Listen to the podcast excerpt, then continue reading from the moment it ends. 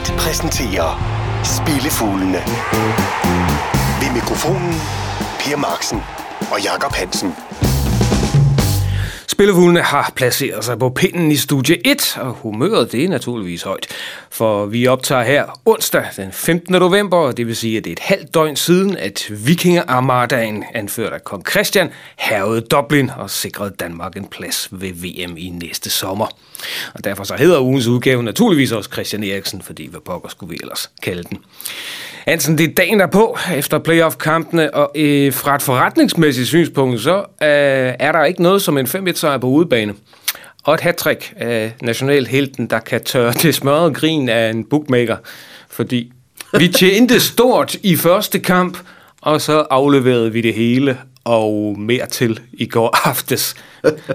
Her, herunder der, øh, kan jeg så berette, at der rent faktisk er, der var, der var 11 spillere i forretningen, som havde spillet på et hat af Christian Eriksen. Til odds. 141. 141. Ikke desto mindre. Uh, men det kan så slås af, af ham, som smed 12,5 kroner på det vedmål, der hed Christian Eriksen score, og Danmark vinder 5-1. Det fik han så odds 100, 101 for, og der var vi bare lidt på hatten og sige chapeau. Um, odds 101 på Christian Eriksen scoring i en 5-1 sejr. 801. 801. Sådan. Ja, det, det er altså noget, vi tager med, fordi der er... Stor tillykke herfra. Ja, der er, der er nemlig pokker til forskel. Vi tager, vi tager gerne et tab som det her med, for der er pokker til forskel på, om vi har en slutrunde, hvor Danmark er med, eller hvor Danmark ikke er med. Ja. Så øh, vi ser nu frem imod VM-lodtrækningen, og hvor vi så skal spille hen næste sommer. Ja. Og vi kan glæde os til. Du, går jo, du satser jo benhårdt på Ekaterinburg.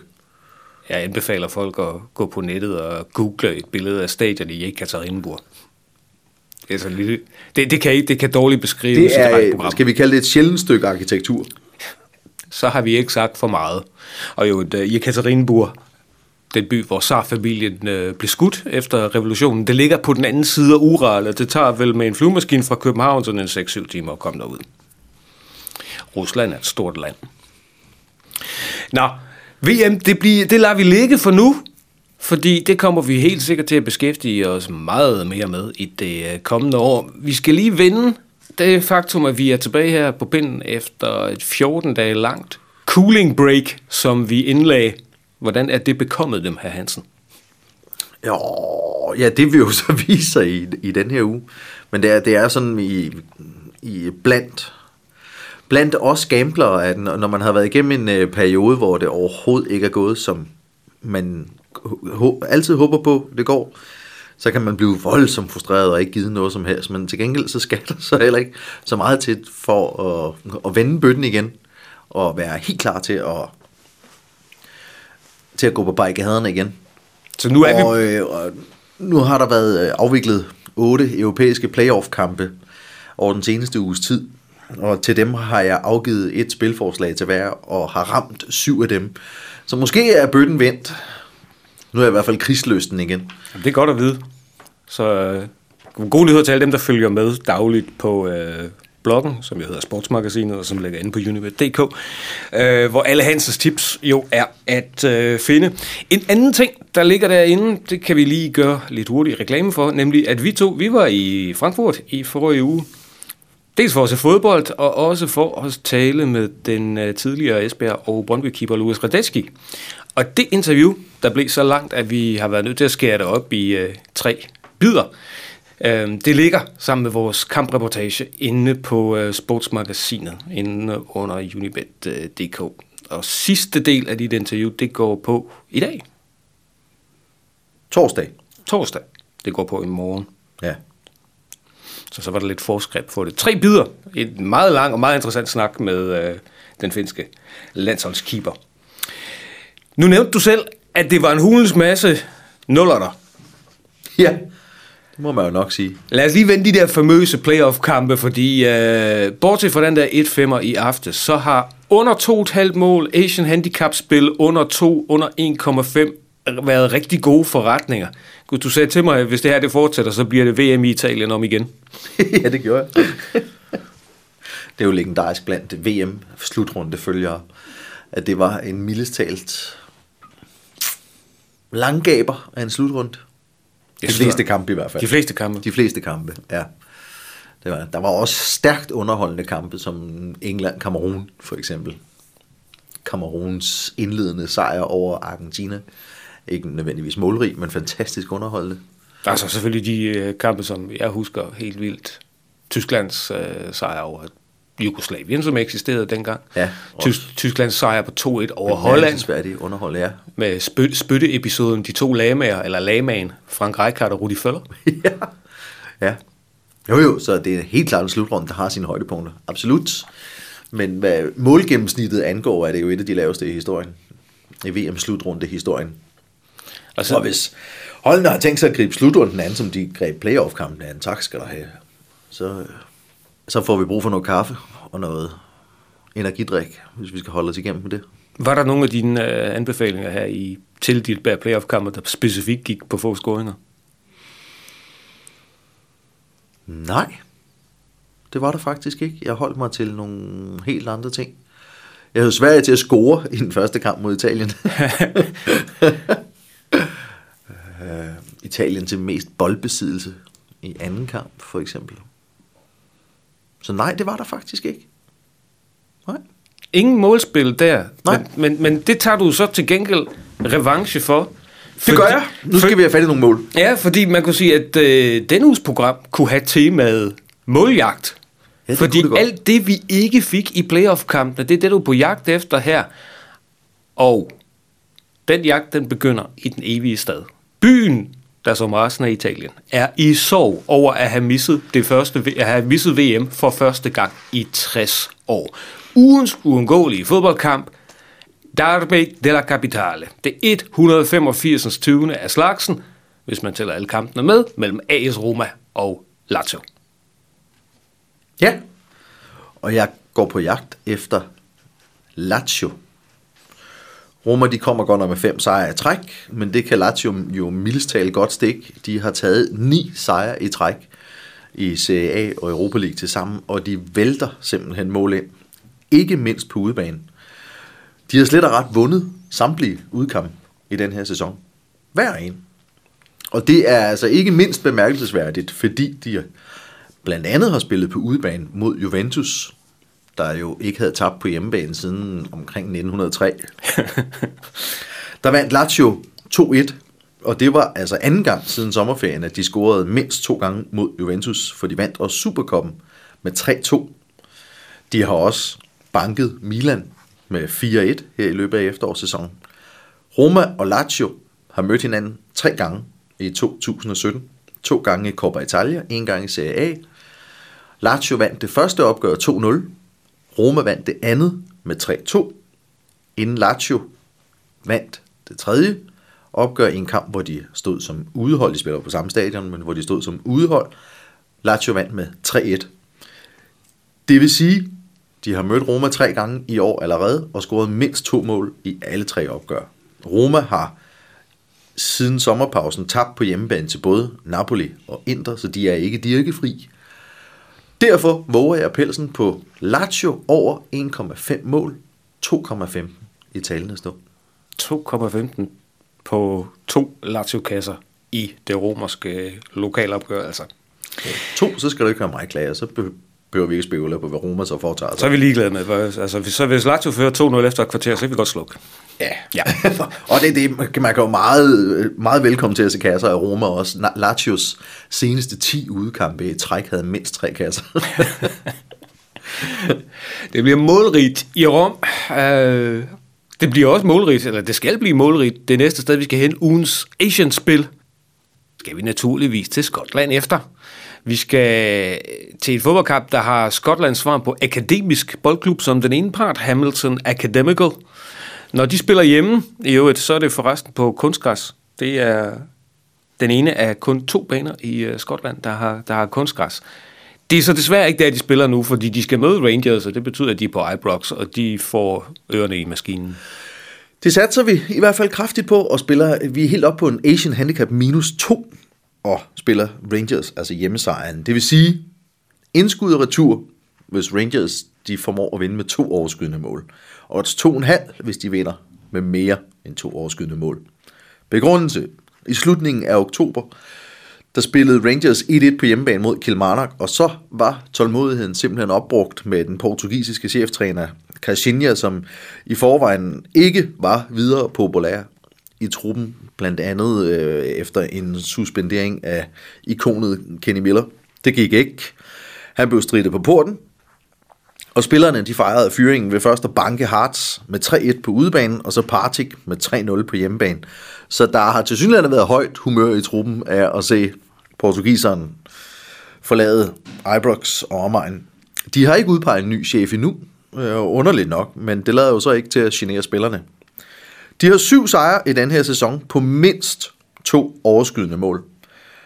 Og de har haft et utroligt godt tag i øh, Hamilton. De har mødt hinanden tre gange i 2017 allerede, senest i september hos Hamilton, hvor Rangers sejrede med 4-1. Og dertil kommer, at de to gange har spillet på Ibrox i år, hvor Rangers vandt 6-0 og 4-0. De er ikke i mindre målhumør nu, og derfor går vi efter en stor sejr. Vi går efter en stor sejr. Øh, et fun fact, kan jeg friste med sådan et? Altid. Det er godt. Hamilton, uh, Hamiltons angrebstræner, det er en uh, forhåndværende angriber fra Trinidad and Tobago. Ved, ved, ved du, hvad han hedder? Nej. Det var også en af de hårde. Det, det, det meste er for sjov. Han hedder Jason Scotland. Jason Scotland. Ja. Jeg kunne ikke lade være. Nå, med andre ord, det bliver hjemmeholdet, som kommer til at øh, fejre endnu en gang. Og kan vide, hvad det er, de fejrer med. Måske en, øh, mås- måske en single malt, eller, eller tre. Det kunne være. Det kunne meget vel tænkes. Og øh, fra Skotland, så indleder vi øh, jagten på øh, tre spil, når vi tager på en europæisk rundtur. Spillefuglene fra Unibet. Jakob Hansen og Per Marksen. Og det gør vi fra Skotland til et sted, hvor man faktisk også brygger whisky. Nemlig i Thy. Nu tror jeg ikke, at destilleriet det ligger i selve Tisted, men i en mindre by i nærheden. Det skal dog ikke hindre os i en uh, sådan halvvåd overgang her. Fodboldkampen den spilles mellem hjemmeholdet og Roskilde, og for at vi nu ikke skal få kollega Sigdal på nakken, så spiller vi ikke på udfaldet, men vi jagter igen mål. Det gør vi.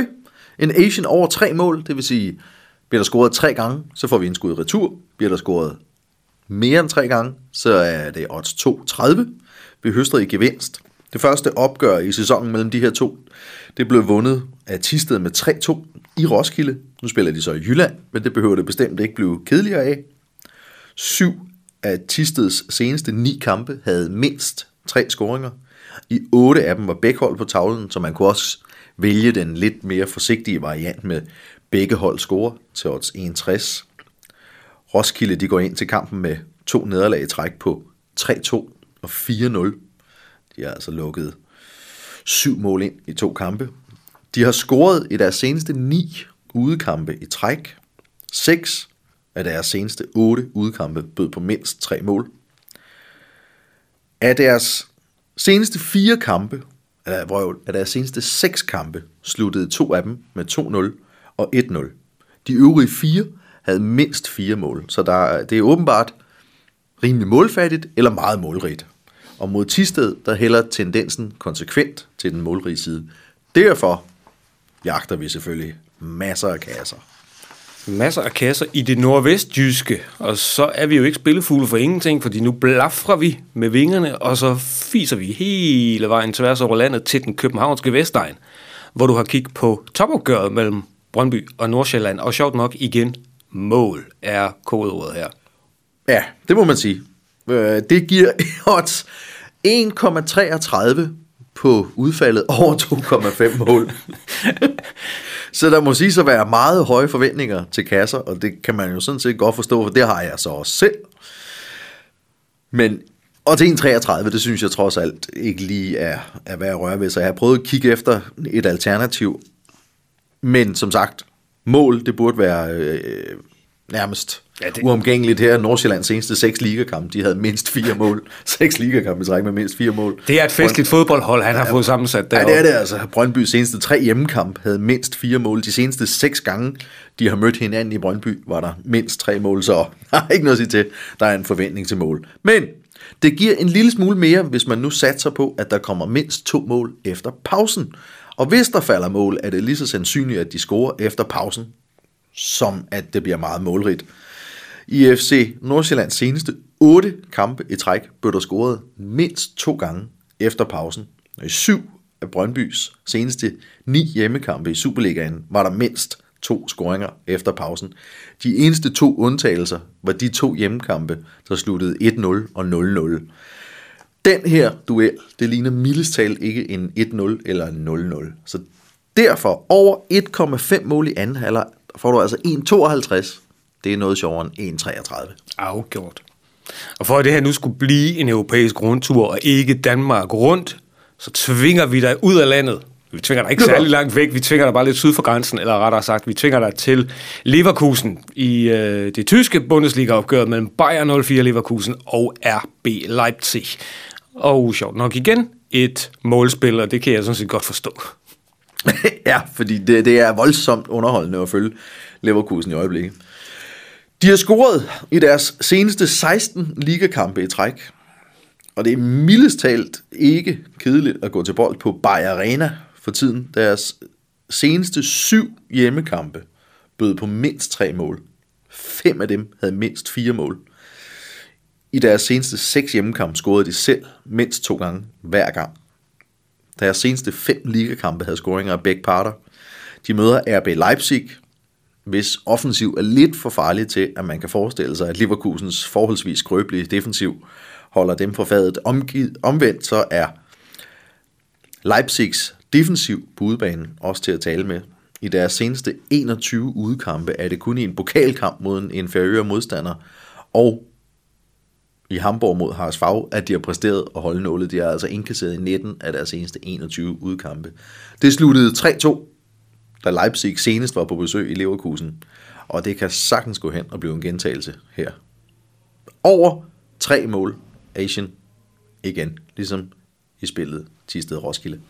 Og så vil jeg så lige supplere med, at øh, jeg har set begge de to hvad hedder det, øh, Champions League-kampe, som øh, RB spillede mod Porto, og det var meget påfaldende at se, at RB har mange kompetencer. De, de er et rigtig godt fodboldhold. Er der en ting, de ikke kan finde ud af, så er det at forsvare mod dødbolde. Så, øh, så, så pas på antallet af dødboldssituationer, der, der ser RB-forsvaret ofte meget flagrende ud. Hold øje med hovedstødsscoringer.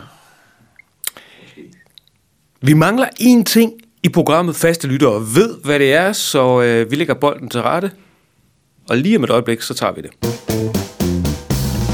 Spillefuglene fra Unibet. Og lad os så få langskuddet. Og langskuddet, som jeg ikke synes er et forfærdeligt langskud.